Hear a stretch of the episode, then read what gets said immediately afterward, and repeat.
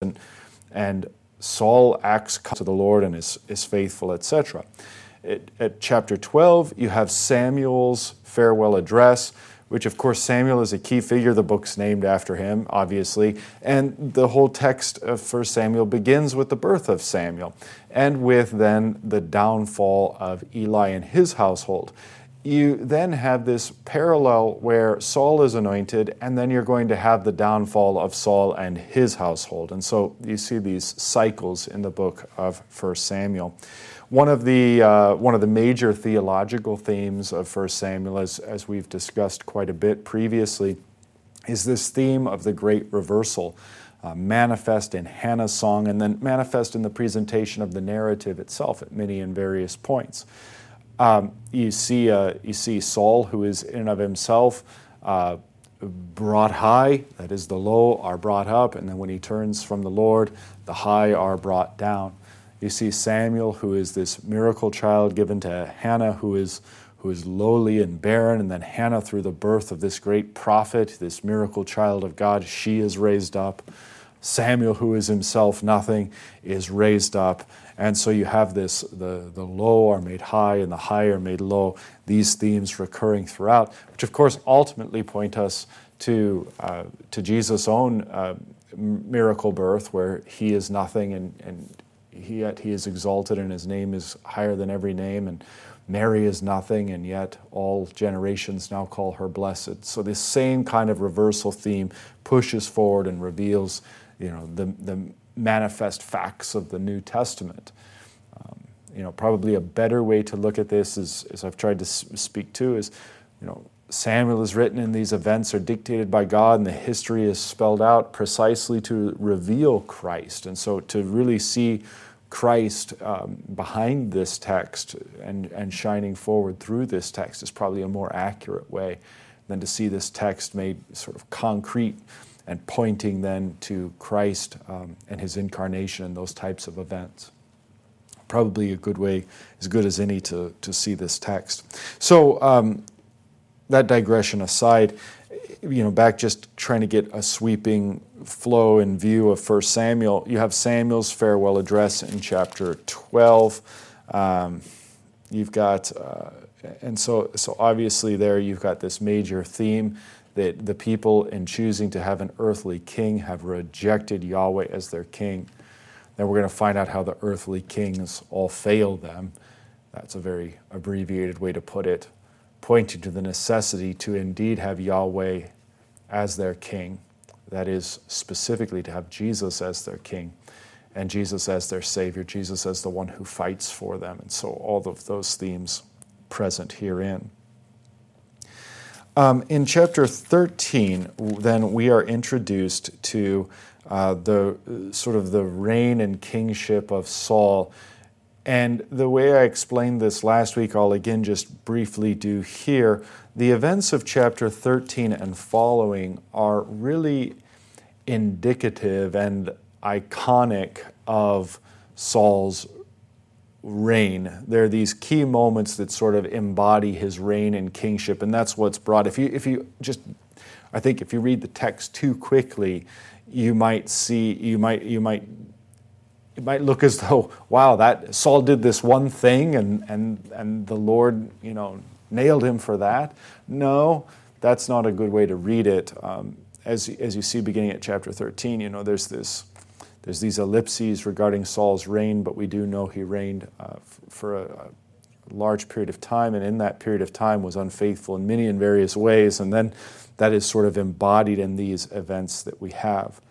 Uh, chapter 13, we start to see the um, disintegration of, of Saul's character, if you will, even further uh, and, and in manifest ways they're going to ultimately lead to his downfall, just become more, more apparent as we go through the narrative. Um, for example, his son, uh, Jonathan, wins this battle in chapter 13. We're in the early verses. And, and chapter 13, verse 4, Israel heard it said that Saul had defeated the Philistines. So we're going to see this as a theme recurring in, in the materials we'll cover today and that is that Saul is becoming less and less the humble servant of the Lord, insofar as he ever was, and more and more egotistical, ego, egocentric, demanding the praise for himself. Very much cynical, very much the embodiment of one who pays lip service to the Lord while, uh, while rejecting him, while rejecting the Lord. We're going to see that in spades in the new material. So, in chapter 13, major event, after Jonathan's victory over the Philistines, the Philistines decide it's time for all out war against Israel. They amass a force that's so great that Israel's basically reduced to hiding in that time, uh, Saul is, you know, he's, he's wondering what he's supposed to do. He's supposed to meet with Samuel. Samuel's supposed to offer the sacrifice. They're supposed to then hear from the Lord what it is they're going to do. Well, Samuel is delayed, and Saul takes things into his own hands and offers the sacrifice himself. Again, showing just a complete cynicism toward God as if he's not dealing with the living God at all, as if God's order and commandment don't matter at all. He just sees it as, well, I've got to do I've got to do X to get Y. I've got to do Y to get Z. The sacrifice has to be done so I get God's advice so I can go ahead and win, which is really what I want to do. And so I'm just who cares who does the sacrifice? I'll just do it. Now it's done. Good. Now we can get on with the thing. It's that kind of attitude, that kind of cynicism and um, pragmatism might even be the right word for it um, this ex opere operato is how we would call it in the language of the Lutheran confessions, just this doing of the deed itself. There's no respect for God. There's just this sense of, okay, if I push button Y, then I get reward Z. And so if I do this sacrifice myself, we can get on with the whole thing and I can win. All of that in, in chapter 13. Of course, the Lord does not take kindly to this. And you can see then um, in verse 13, Samuel then comes and rebukes Saul. You have done foolishly. Chapter 13, verse 13.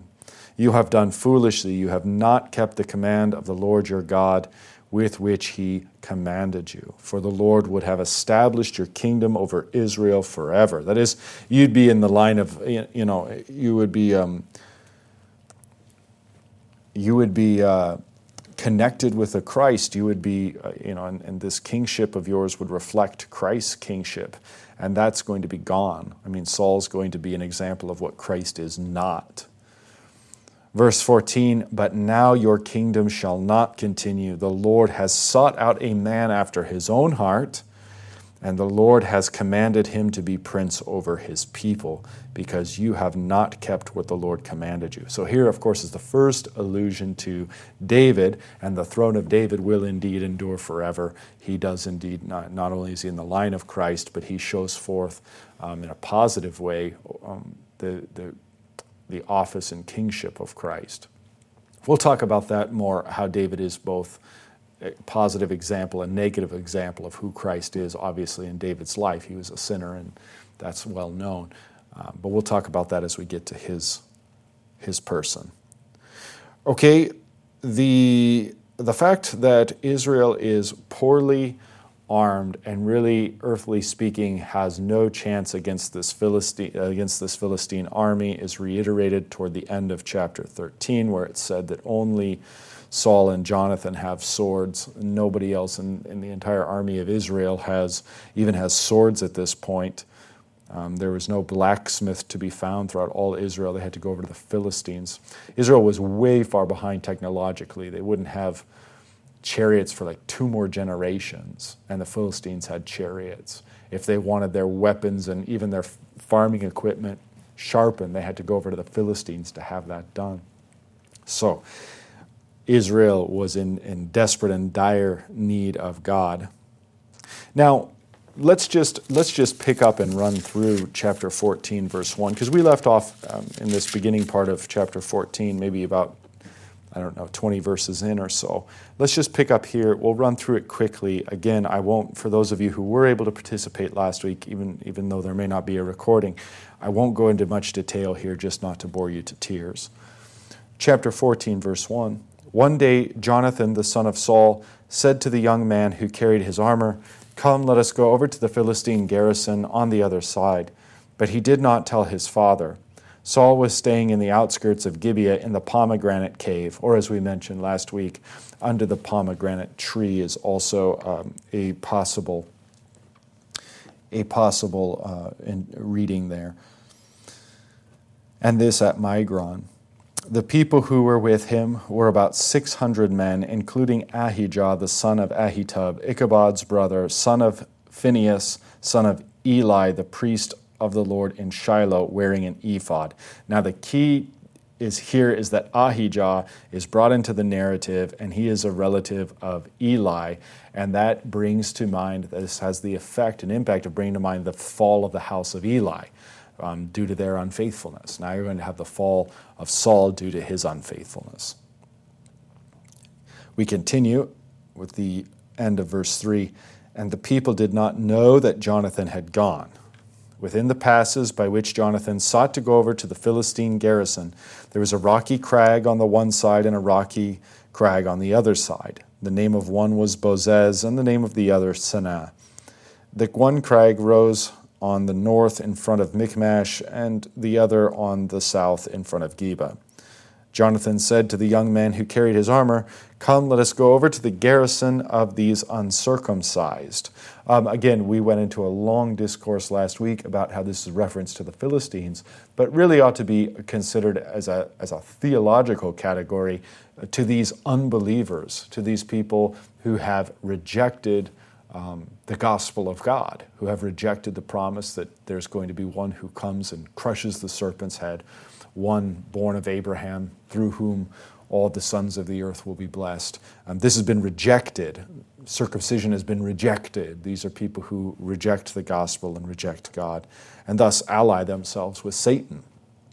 So, uh, Come, let us go over to the garrison of these uncircumcised. It may be that the Lord will work for us, for nothing can hinder the Lord from saving by many or by few. And again, that line is in stark contrast with Saul, who certainly trusts earthly might, um, who does not give credit to God. Jonathan, in, in this part of the narrative, is really presented as the anti Saul. He's humble. He understands that it's the Lord who does it. He understands that it's not any power of man uh, or any reason of man. It's solely up to God. Verse 7 And his armor bearer said to him, that is to Jonathan, Do all that is in your heart, do as you wish. Behold, I am with you, I am with you heart and soul. Then Jonathan said, Behold, we will cross over to the men, and we will show ourselves to them. Now, here, uh, Jonathan sort of does this, does this. If they do the one thing, then it's not God's will. If they do the other, then it is God's will. And so this is how he discerns God's will in the matter. Verse 9 If they said to us, Wait until we come to you, then we will stand still in our place and we will not go up to them. But if they say, Come up to us, then we will go up, for the Lord has given them into our hand, and this shall be the sign to us. So both of them showed themselves to the garrison of the Philistines. And the Philistines said, Look, Hebrews are coming out of the holes where they have hidden themselves. And again, this is all an insult. You know, they're crawling out from under the rocks like bugs or something like that would be an equivalent. Verse 12 And the men of the garrison hailed Jonathan and his armor bearer and said, Come up to us, and we will show you a thing, which is, uh, yeah, I don't know how, let me see how the study note renders that politely. Um, we're going to teach you a lesson. And Jonathan said to his armor bearer, Come up after me, for the Lord has given them into the hand of Israel. So this was precisely the sign that Jonathan uh, you know, had established ahead of time that if this is how it goes down, then the Lord has given us. This is proof and testimony that the Lord has given us, given them into our hand. You know. So Verse 13 Then Jonathan climbed up on his hands and feet, and his armor bearer after him. So they are literally climbing up the side of this uh, rocky hillside, a rocky mountainside. Then we read, And they fell before Jonathan, and his armor bearer killed them after him. And that first strike which Jonathan and his armor bearer made killed about 20 men within as it were, half a furrow's length and in an acre of land. Um, so again, the study note points out this is a narrow passage. That's how Jonathan and his armor bearer, though they were significantly outnumbered, um, were able to defeat these 20 men, just the two of them. It was narrow enough they could take them on one or two at a time. Uh, so, so this is this is the this is the spark or the match that is lit and um, starts the whole forest fire against the Philistines here.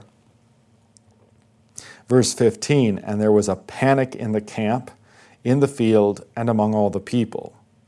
The garrison and even the raiders trembled. The earth quaked, and it became a very great panic. So here the Lord uses Jonathan's faithfulness, uh, blesses him in this victory, and then as a panic is spreading throughout, um, God sends this earthquake.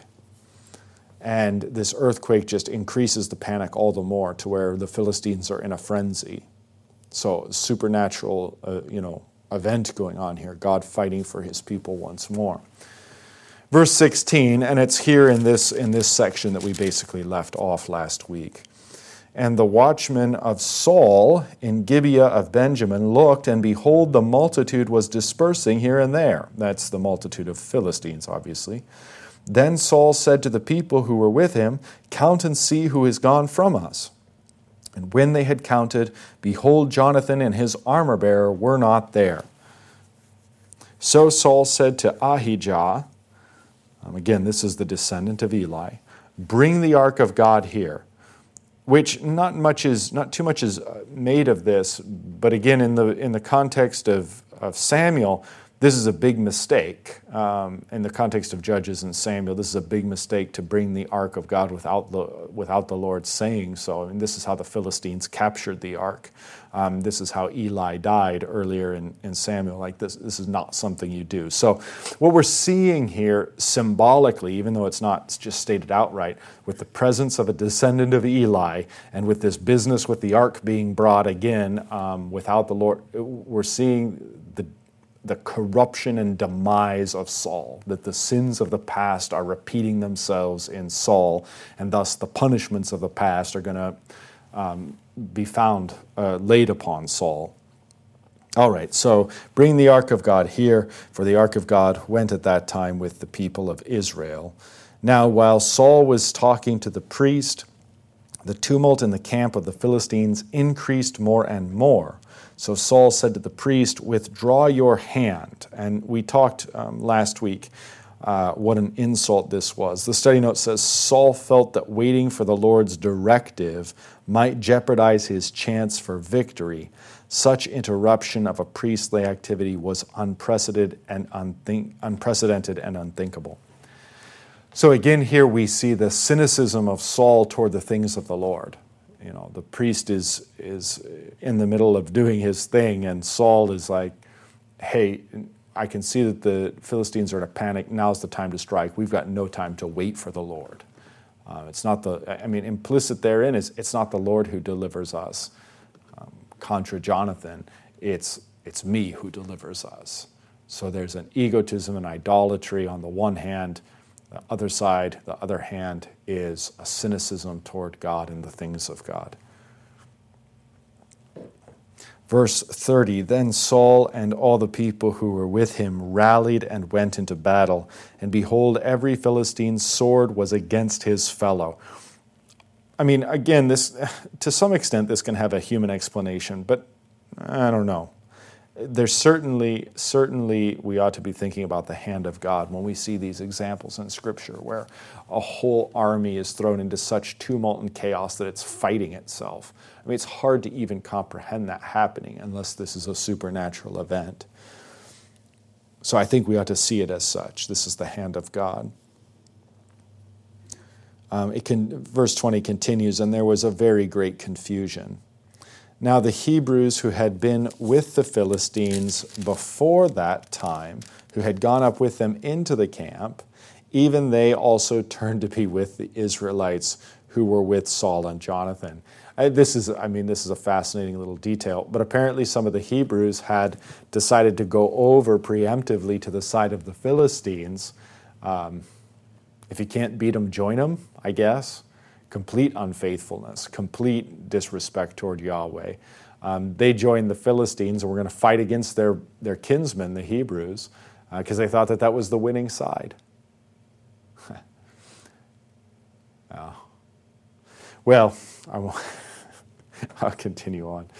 Um, so they finally turn back and end up fighting with Saul and Jonathan. Verse 22 Likewise, when all the men of Israel who had hidden themselves in the hill country of Ephraim heard that the Philistines were fleeing, they too followed hard after them in the battle. Verse 23 So the Lord saved Israel that day. And again, I think that that's a statement as to all this, uh, not, only, not only the sign given to Jonathan, but Jonathan's victory over the 20, followed by the, pa- the, the panic, followed by the earthquake, followed by the greater panic, followed by everyone attacking themselves. Um, so the Lord saved Israel that day. Verse 23 And the battle passed beyond Beth Aven. All right. So, despite Saul, the Lord gives them the victory and he does so through Jonathan, not through Saul. Verse 24 And the men of Israel had been hard pressed that day. So Saul had laid an oath on the people, saying, Cursed be the man who eats food until it is evening, and I am avenged on my enemies. All right, so as not to interrupt the preceding narrative, now we're given some background information about what was going on behind the scenes, as it were. And not only is Saul, you know, cynical and, you know, basically tells the priest not to bother, he's got everything in his, in his control, he's also en- engaged in this oath and laid this oath on his people, you know, again, while, while the Philistines are there. And the nature of the oath Cursed be the man who eats food until it is evening, and I am avenged on my enemies. You know, in other words, Saul, in seeing that the Philistines are in chaos, is so self assured of his victory, he lays, the, lays this oath on his people. Um, you cannot eat food until you've won the battle. And then look at this, look at this, until I am avenged on my enemies. Um, if, you, if you have an eye for this, uh, you'll, fi- you'll start to find this everywhere, maybe even more places than I'll point out. Uh, and that is that Saul increasingly does not see the Lord and does not see himself as the anointed of the Lord and does not see himself as the, as the king of the Lord's people. He increasingly sees himself as uh, me, my, my own. I'm the king. I need vengeance. These are my people. This is my kingdom. I'll do as I see fit. In other words, very much uh, full of himself, very much self centered. And so you certainly see that in the, in the way he phrases this oath.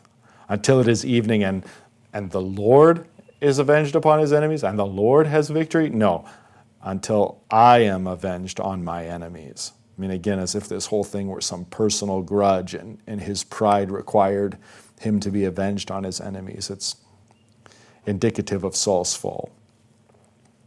So none of the people had tasted food. Verse 25 Now, when all the people came to the forest, behold, there was honey on the ground. Which, of course, is there's some irony here because the honey on the ground of the forest is provided by the Lord. Um, but because of Saul's uh, rash oath and rash vow, uh, they're not able to eat it. So, so they've got to, uh, you know, they're starving for sustenance and they're walking through this forest that's filled with sustenance, but they're not allowed to because of the foolishness of their king who is out for personal vengeance. Verse 26 And when the people entered the forest, behold, the honey was dropping, but no one put his hand to his mouth, for the people feared the oath. But Jonathan had not heard his father charge the people with an oath. And again, look what the charge is. Cursed be the man. That's effectively a death sentence on anyone who eats. And so Jonathan did not hear his father charge the people with the oath. So he's in mortal danger here due to his ignorance. So he put out the tip of the staff that was in his hand and dipped it in the honeycomb, and put his hand to his mouth, and his eyes became bright. which seems to be an expression simply he became energized, reinvigorated, uh, full of life. I think that that's how the basically how the yeah he was refreshed, his strength renewed.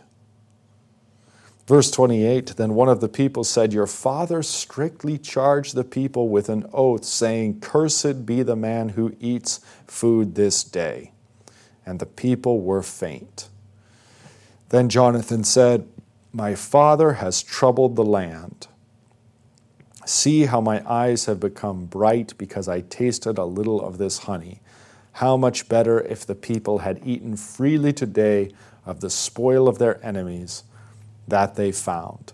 So now we're given more indication that this honey uh, is certainly the gift of God and produced by God, and yet it's the spoil of their enemies. And so, um, you know, as they're marching forward under this oath, uh, they're, they're finding all of their enemies' honey that they had cultivated, and they're eating that honey, or, or I mean, Jonathan eats that honey, and they're longing to eat that honey, but Saul has arbitrarily, artificially, selfishly, on the basis of his own pride, forbidden them.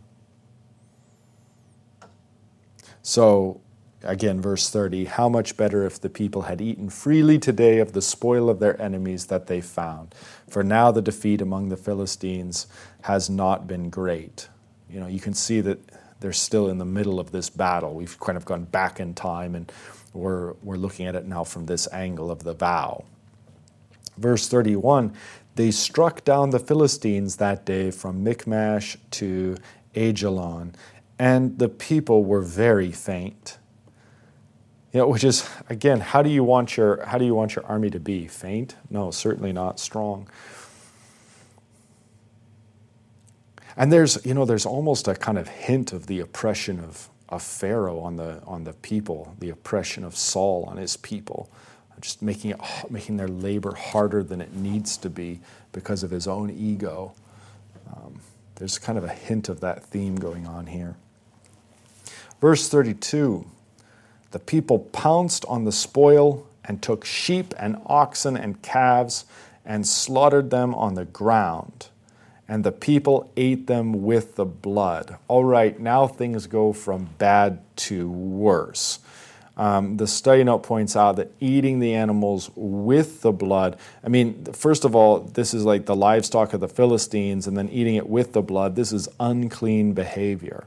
As the study note says, the Mosaic law forbid this. Um, they had to drain the blood out of the animals first before they were allowed to consume them. So, again, just kind of look at this, look at how one thing leads to another, and this arbitrary, egocentric uh, oath on the part of, of Saul that he afflicts the people with um, leads them in their, in their state of desperation and faintness to transgress against the Lord. Now, I suppose there's much that could be made here too about obeying man instead of God, and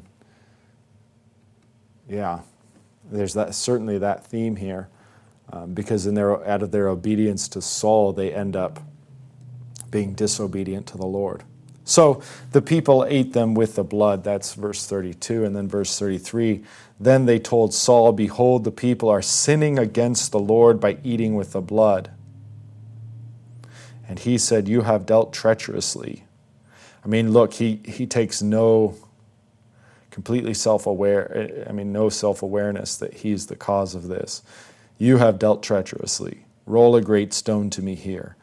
And Saul said, Disperse yourself among the people and say to them, Let every man bring his ox or his sheep and slaughter them here and eat, and do not sin against the Lord by eating with the blood. So every one of the people brought his ox with him that night, and they slaughtered them there. And Saul built an altar to the Lord. It was the first altar that he built to the Lord.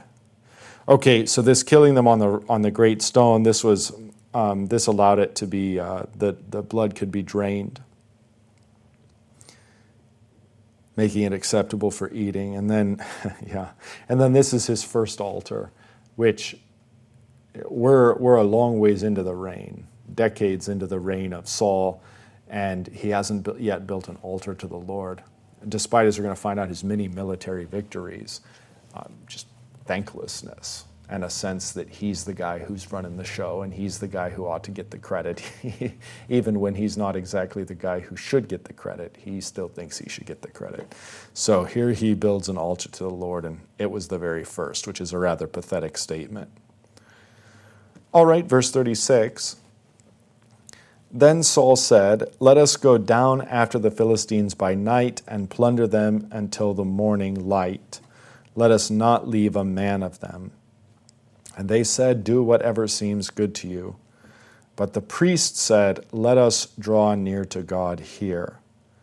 And Saul inquired of God, Shall I go down after the Philistines?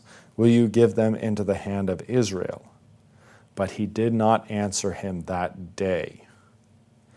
And Saul said, Come here, all you leaders of the people, and know and see how this sin has arisen today for as the Lord lives, who saves Israel, though it be in Jonathan my son, he shall surely die. But there was not a man among the people who answered him. All right, if you look at the study note on verse uh, 39 through 42, says um, this is going to tell us what they do about what they do next. I think it's worthwhile having in our minds ahead of time.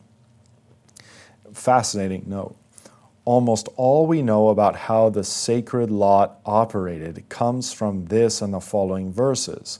It seems that the technique used in determining God's will involved questions that could be answered by yes or no. Answers were given by means of the Urim and Thummim, which may have been sticks, some kind of dice, or black and white stones. So again, we don't even know what the Urim and Thummim are. Some mechanism for casting lots, and it was believed, rightfully so, that when um, the, the, lots were cast, um, this was the Lord's will. And, and then, as this note seems to indicate, it, it seemed to be some way in which they could ask yes no questions, cast the Urim and Thummim, and receive their yes or no answer. It's all rather strange to us, but this was, uh, this was common. This was the, the way of doing things. Um, and, and biblically, even in the New Testament, you see a, a, casting of lots for Matthias, who fills the position of Judas Iscariot. Um, I've, I've mused that in, sometimes we, I, rather than for, for pastors and churches, rather than this interview process and treating it as if, you know, this was anything but divine and just purely human, perhaps we'd be better off in finding a, a, man or two, a candidate or two that we think would serve good in, the, in that church, and then cast a lot and let that be, let that be taken as the Lord's will. Um, that that's, that's the man He's calling. Well, that aside, um, the Lord doesn't answer Saul, so Saul says, Come here, all you leaders of the people, and know and see how this sin has arisen today. For as the Lord lives who saves Israel, though it be in Jonathan my son, he shall surely die. And there is an ironic statement, of course. Uh, at, the, at the point in time in which Saul makes the statement, he has no idea that Saul has indeed broken the vow. But there was not a man among all the people who answered him. Verse 40 Then he said to all Israel, you shall be on one side, and I and Jonathan my son will be on the other side. And the people said to Saul, Do what seems good to you, that is, proceed, go ahead. Therefore Saul said, O Lord God of Israel, why have you not answered your servant this day? If this guilt is in me or in Jonathan my son, O Lord God of Israel, give Urim.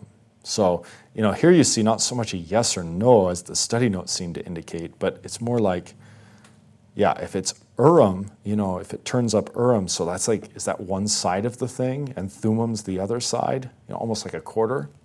If it's heads, uh, you know, it's Jonathan and my son. If it's tails, it's the people. Who knows? But anyway, he says, If this guilt is in me or in Jonathan, my son, O Lord God of Israel, give Urim. But if this guilt is in your people Israel, give Thummim. And Jonathan and Saul were taken, but the people escaped. Okay, so in other words, they cast the lot, and the, the lot was Urim. Again, we don't know exactly what this means, um, but, the, but the lot was Urim, thus pointing that the problem was with Jonathan or Saul. Thus, uh, Jonathan and Saul were taken, but the people escaped. Verse 42 Then Saul said, Cast the lot between me and my son Jonathan and Jonathan was taken. So they repeated the process. Um, by the way, we've seen this mechanism at work uh, earlier in, in 1 Samuel. I mean, this was, this was pretty much the, the mechanism that was used, as best we can tell, to elect uh, uh Saul himself as king.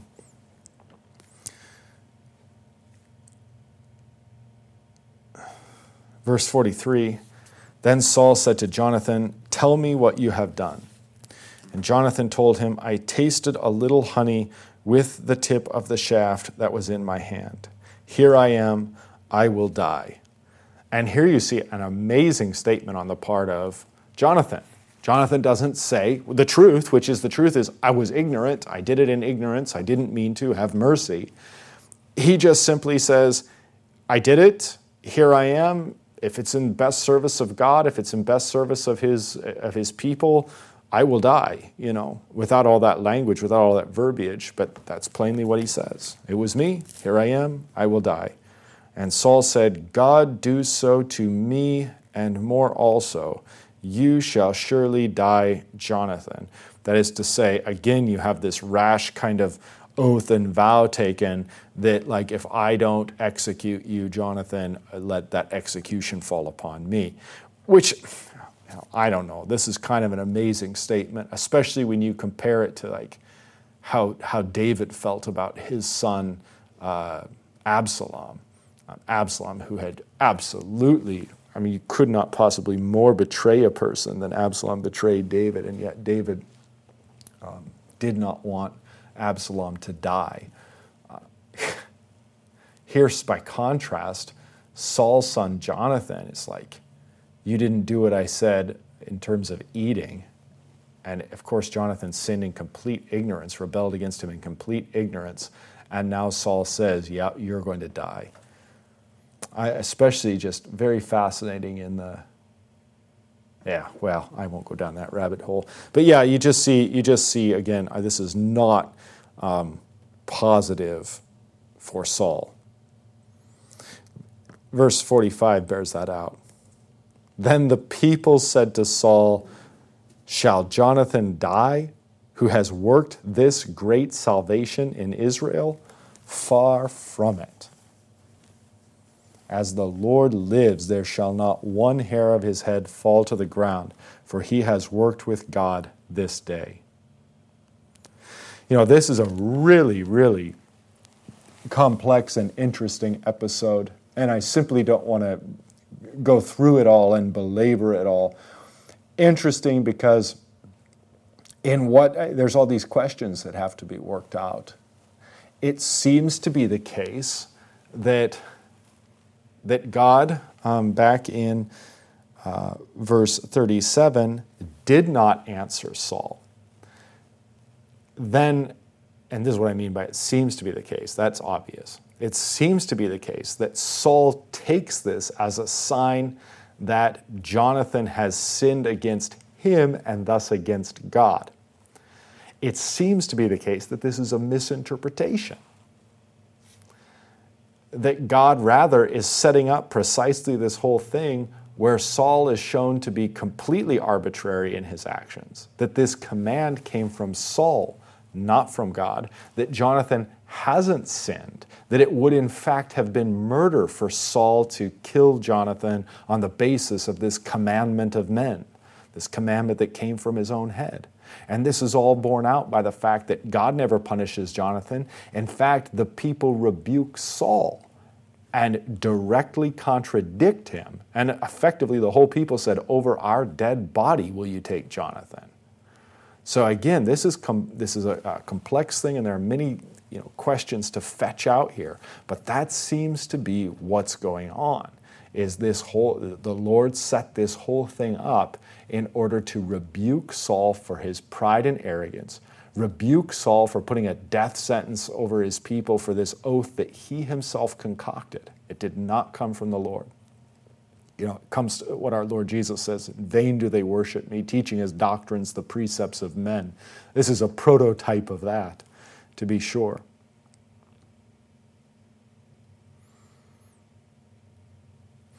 All right. Well, and, and then anytime you have you have a father and the son and death and that kind of thing, you have opportunity to reflect on the nature of uh, either how like or how unlike it is. Um, here you have something that is quite unlike the heavenly Father giving His Son uh, into death and His Son willingly go into death. There's a point of positivity where Jonathan's willing to go into death for the good of the nation.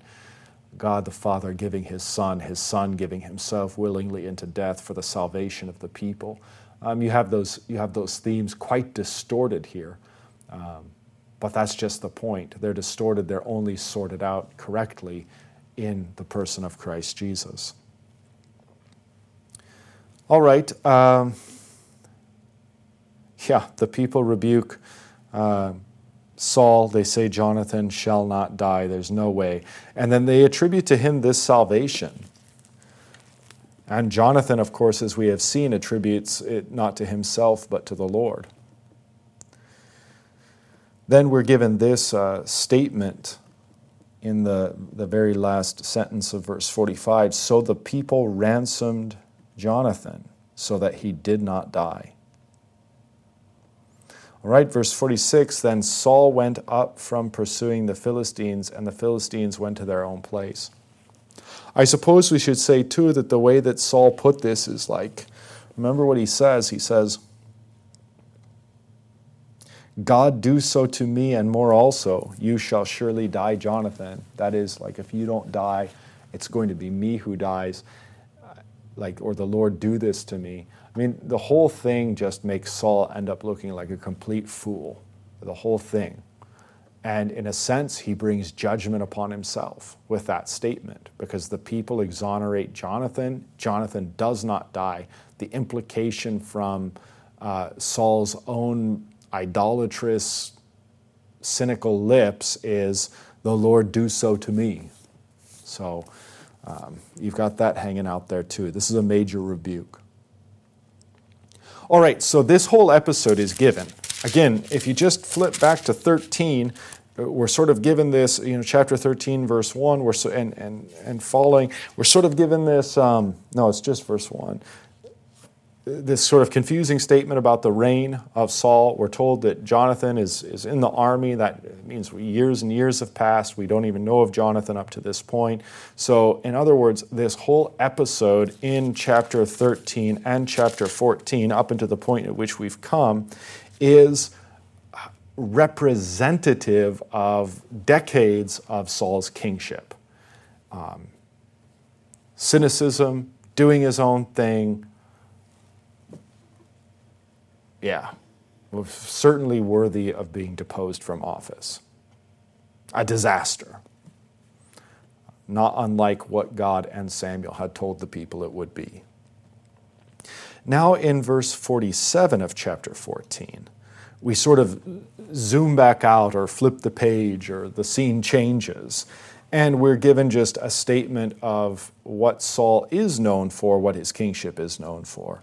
And so you see really the whole of his kingship now described um, very plainly in militaristic terms. So, verse 47 when Saul had taken the kingship over Israel, he fought against all his enemies on every side against Moab, against the Ammonites, against Edom, against the kings of Zobah, against the Philistines. Wherever he turned, he routed them.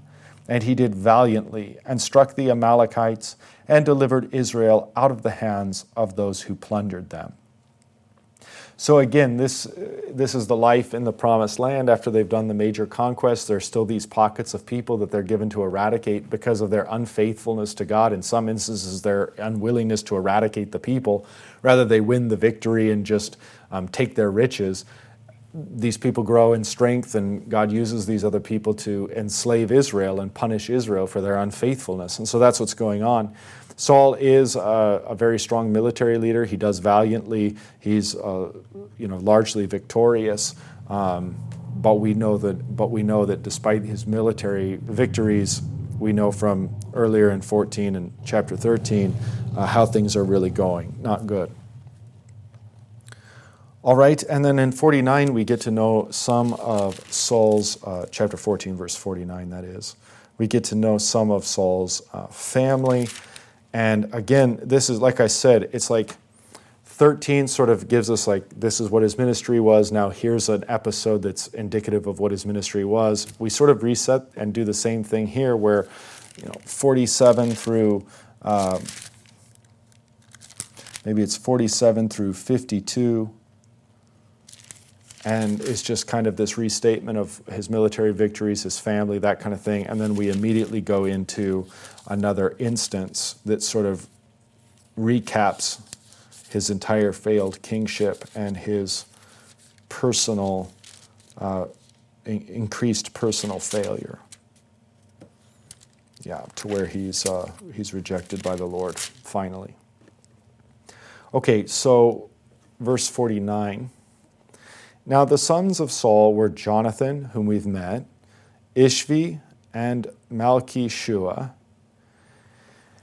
And the names of his two daughters were these the name of the firstborn was Merab, and the name of the younger, Michal.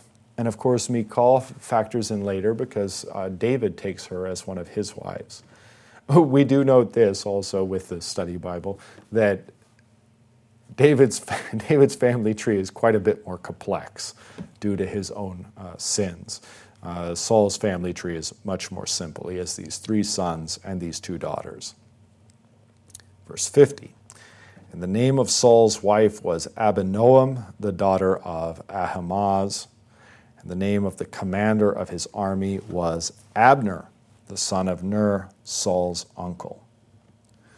Kish was the father of Saul, and Ner, the father of Abner, was the son of Abiel.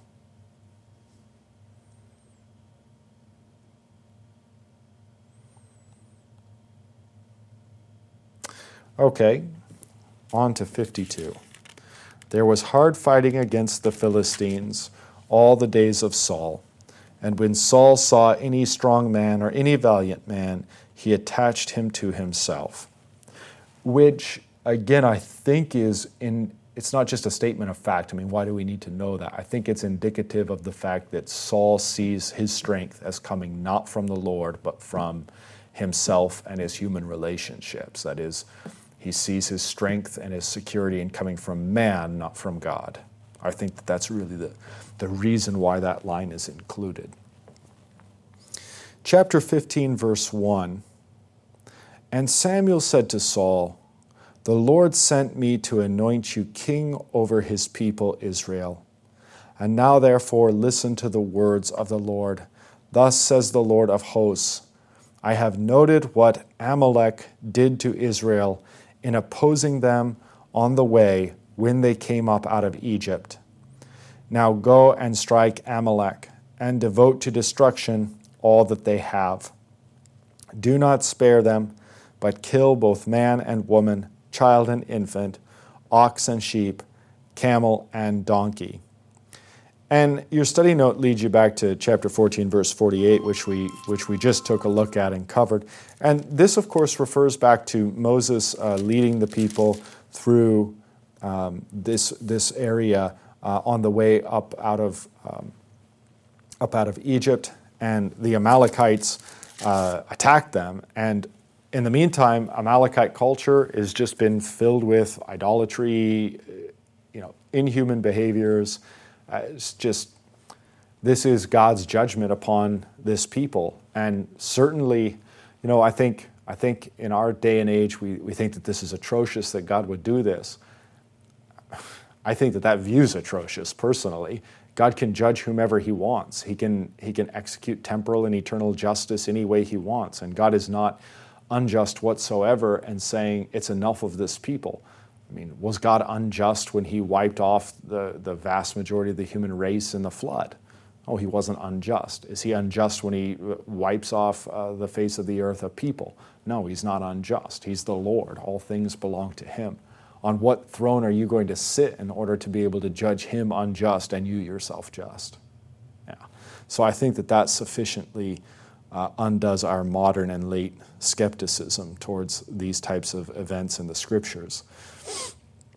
All right, so the Lord has laid out his, uh, you know, this people is, is so wicked, this people has sinned against my people, it's time for their recompense, it's time for their judgment, says the Lord to Saul through the mouth of Samuel. All right, verse 4. So Saul summoned the people and numbered them in Telaim, 200,000 men on foot. Now, this is a huge force, of course, and, and amongst the hugest we've seen, uh, if not the hugest, uh, that Israel has mustered. Um, so, this is a major force. Again, it's Israel unified. Um, so, you've got 200,000 men on foot and 10,000 men of Judah. And Saul came to the city of Amalek and lay in wait in the valley. Then Saul said to the Kenites, now this is a wandering nomad people who are in that area. They've got no business with the Amalekites, you know, no guilt. So uh, Saul says to them, Go, depart, go down from the, among the Amalekites, lest I destroy you with them. For you show, showed kindness to all the people of Israel when they came up out of Egypt. So the Kenites departed from among the Amalekites. And Saul defeated the Amalekites from Havilah as far as Shur, which is east of Egypt. And he took Agag, Agag, the king of the Amalekites, alive and devoted to destruction all the people with the edge of the sword. But, verse 9, here's where the trouble comes. But Saul and the people spared Agag. That is, they were to put Agag to death. But they spared him, not because they were merciful, not in the least. They spared Agag and the best of the sheep and of the oxen and of the fattened calves, and the lambs and all that was good, and would not utterly destroy them. So the people they destroy, but not the stuff. And the really bad stuff they'll destroy, which is sort of like feigned obedience. You know, oh, yeah, we, we did it, Lord. Yeah, yeah, sure. Um, but meanwhile, the good stuff, the enriching stuff, they keep for themselves. All that was despised and worthless, they devoted to destruction. Uh, and this, of course, as the study points out, has a parallel in Israel's later worship, where they become so cynical toward the Lord that, that the Lord rebukes them because what are they bringing to the Lord as their offerings? The weak and the lame and the blemished and the, and the absolute worst from their flocks is what they're giving to the Lord, and they're keeping the best for themselves. In that act, you can see that they are their own gods, and they're just, you know, treating God with contempt and with lip service. And as the study note points out, we run this risk too when we view our offerings in such a way that we simply give God the leftovers when we spend things, when we spend our money primarily on our own pleasures, treating ourselves as gods, and then whatever we have left over, we, we give to God. Uh, it's, no, it's really, in principle, no different. Um, so, uh, yeah, you, you give up and dedicate to God all that is despised and worthless. Um, meanwhile, you keep what is, what is the best for yourself. Of course, there's this additional dynamic here uh, in 1 Samuel 15. So, verse 10 the word of the Lord came to Samuel. And interesting there too, the, just the language, the word. Certainly, I think we'd have in view here Christ. He came to Samuel and said, I regret that I have made Saul king. It's interesting language throughout. You'll see what I mean as we go on, but this language of regret or relenting, God changing his mind. And you see, you see almost as, an, as a theological aside, chapter 15 and 16, that the, that the Lord um, both does and doesn't relent. It's very fascinating. Anyway, I regret, I relent uh, um, that I have made Saul king, for he has turned back from following me and has not performed my commandments. So, again, I mean, this goes all the way back to the earlier chapter where the Lord through Samuel establishes Saul and the people. Like as long as you, you know, follow me and keep my commandments, I'll, I'll be with you. But here Saul has uh, rejected him, not performed his commandments. And Samuel was angry, and he cried to the Lord all night. Verse 12 And Samuel rose early to meet Saul in the morning. You know, so this is great distress to Samuel as the prophet of, uh, of God. And it was told Samuel, Saul came to Carmel. This isn't Mount Carmel, this is another one down south. And behold, he set up a monument for himself and turned and passed on and went down toward Gilgal. So after the Lord gives them this victory over the Amalekites, after Saul, uh, it, at bare minimum, turns a blind side to the people's disobedience, instead of making an altar to the Lord, he makes a monument for himself. So here we see the self worship, the self aggrandizement of Saul, and how utterly true it is that he's, he's turned back from following God and he's not performed God's commandments. He follows himself and he sees to it that his own commandments are obeyed, and that's it. All right, um, verse 13. And Samuel came to Saul and said to him, Blessed be you to the Lord. I have performed the commandment of the Lord. I mean, just look at the, just lying through his teeth. Well, you have one of two options here, and I don't know which is more terrifying. That Saul is just blatantly, knowingly, cynically lying through his teeth. Your other option is that Saul is so self deluded that he thinks he's telling the truth and he thinks he has a clean con- you know he, he acts as if he has a clean conscience and his soul is just utterly destroyed. His conscience is utterly destroyed.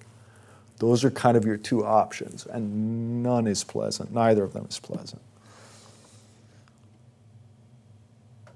Blessed be blessed be you to the lord. I have performed the commandment of the lord. It's the height of uh, cynic- spiritual cynicism and um, deceit or self deceit. And Samuel said, What then is this bleating of the sheep in my ears and the lowing of the oxen that I hear? Like, in other words, yeah, you followed the Lord, you destroyed everything. What are my ears telling me? Saul said, They, ah, so he puts it on the people, they have brought them from the Amalekites. For the people spared the best of the sheep and the oxen to sacrifice to the Lord your God. Now, first of all, is that just a flat out lie? Um, or is this his way of justifying it? Anyway, the Lord never never prescribed this, or, or I mean, he, the Lord never. Uh, that's the wrong word. The, the Lord never um, demanded that this be the case. He never commanded this. And so, again, at bare minimum, you have Saul making up his own rules and Saul making up his own theology, which has been the problem the whole way along. So, at bare minimum, that's what you have. Um, but anyway, he comes, and then he may just be lying outright. So he does lift the blame from himself and says, They have brought them from the Amalekites, for the people spared the best of the sheep and the oxen, of course, to sacrifice to the Lord your God. Now, he uses the language of the Lord your God and does this throughout. It's an interesting point. Is this simply a matter of respect, like that, he, that he's showing, and maybe even false respect that he's showing? Or is, is the narrator, is the, is the writer letting us on to the fact that Saul has in fact apostatized um, entirely to the point he can no longer even say your God and my God or our God or my God, but he has to actually say to Samuel, your God. That's an interesting point. I don't, I don't know that you can make one way or another definitive, but uh, it is nonetheless interesting and recurrent that Saul refers to God as your God, Samuel. So, yeah, he says the people disobeyed God. I love this. For the people spared the best of the sheep and the oxen. That is, the people disobeyed God to sacrifice to God. How's that going to go? Yeah, so this is not good. Not good on the part of the people, too. They should know better, but Saul ultimately bears the responsibility. Then he says, And the rest we have devoted to destruction. All right, well, one more line and then we're done for the day. Then Samuel said to Saul, Stop. I will tell you what the Lord said to me this night. And Saul said to him, Speak. Well, it's not going to go well. And you can tell that, you can tell that whether, whether deceiving or self deceived, either way, Samuel's fed up with it. And he knows that, um, that Saul is a, is a spiritual disaster and has led his people on the way of spiritual disaster. And he's going to put an end to it right now. And uh, he's going to share with Saul what the Lord has told him. And that'll be our cliffhanger for the next week. The Lord be with you.